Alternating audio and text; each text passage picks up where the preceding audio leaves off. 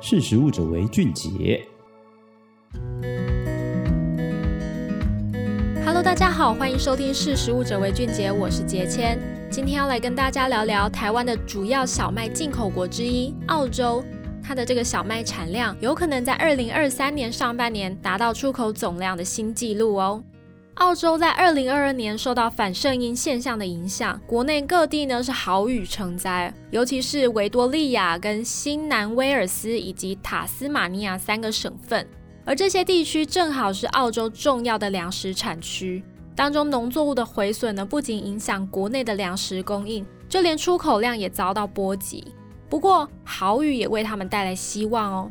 澳洲农业经济资源科学局在二零二三年三月七号发布的新闻稿当中就提到，光是二零二三年上半年的农产品出口量预估可以达到七百五十亿美元，也就是大概两兆两千九百四十二亿的新台币，创下他们这个历史以来的新高哦。二零二二年的反圣婴现象呢，造成气候异常，澳洲因此出现比平常更多的降雨量。这影响到他们的农作物生产，导致他们出现粮食短缺的问题。那当时甚至有专家分析说，随着澳洲2022年第三季的总体通货膨胀率创下32年来的新高，这个洪灾呢会持续拉高第四季和2023年的食物价格。那澳洲因为粮食短缺造成食物价格飙涨的情况到底有多严重呢？根据 BBC 在2023年3月8号的报道指出。Twitter 上有网友在二零二二年六月哦，上传了一张卖场的生菜照片，上面标示的价格竟然超过了十澳元，也就是大概新台币两百零四元，是平常价格的三倍之高哦。另外，素食龙头肯德基呢，在当时也因为这个生菜不够，所以被迫把澳洲汉堡和卷饼当中的生菜改成卷心菜。二零二二年的这个异常的降雨呢，导致澳洲东部有很多地方淹了大水。不过幸好大雨很及时的停止了，那农民呢也有机会在二零二三年得到更多的收益。澳洲农业经济资源科学局的执行董事也提到，连续三年的高降雨量呢，为澳洲农作物创造了很特殊的生长环境。那加上粮食主要出口国干旱以及乌俄战争，导致全球的食物价格高涨，所以澳洲农业的总产值呢也因此被拉高了。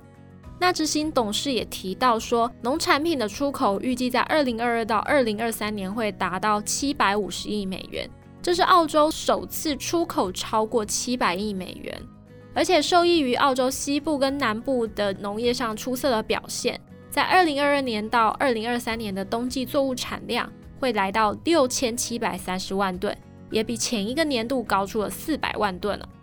那农业经济资源科学局他们预估说，小麦跟油菜籽的产量会创下历史新高，另外大麦的产量呢也会来到历史的第三高。其中小麦是澳洲最主要的出口作物，那台湾也是十分依赖这个澳洲进口的小麦。那台湾依赖的程度有多高呢？根据行政院农委会农产品进出口统计显示，澳洲是仅次于美国的主要进口国。这代表说，台湾的进口小麦是有机会来稳定输入的。那关于这波大雨对农业的影响呢？学者也发表他们的看法。澳洲拉筹伯大学农业与食品研究所所长受访的时候就提到说，农产品的高产量呢，当然要归功在这波降雨上。如果雨水来得更晚一些，或是他们没有及时的停止，就可能会造成大量作物的损失。另外，澳洲国立大学资深讲师也提到说，澳洲农产品产量的增加呢，已经超过洪水造成的损失。那这种情况很有可能在二零二四年出现改变。为什么呢？因为气候预报指出，接下来天气会变得更加的干燥，那主要食品商品的这个出口量有可能会大幅下降。对此呢，农业经济资源科学局的执行董事他也说。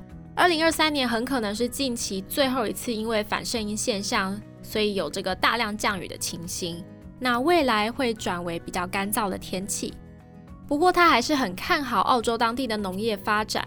他认为良好的土壤水分跟高蓄水量会继续帮助农业生产。那接下来在二零二三到二零二四年的产量虽然会降低，不过还是有机会达到八百一十亿美元的产值。大概是台币两兆四千七百三十九亿元。也就是有记录以来的第三高哦。那澳洲接下来农业生产的情况会是如何呢？大家也可以持续的来关心。以上就是今天识食物者为俊杰的分享，我们下次见，拜拜。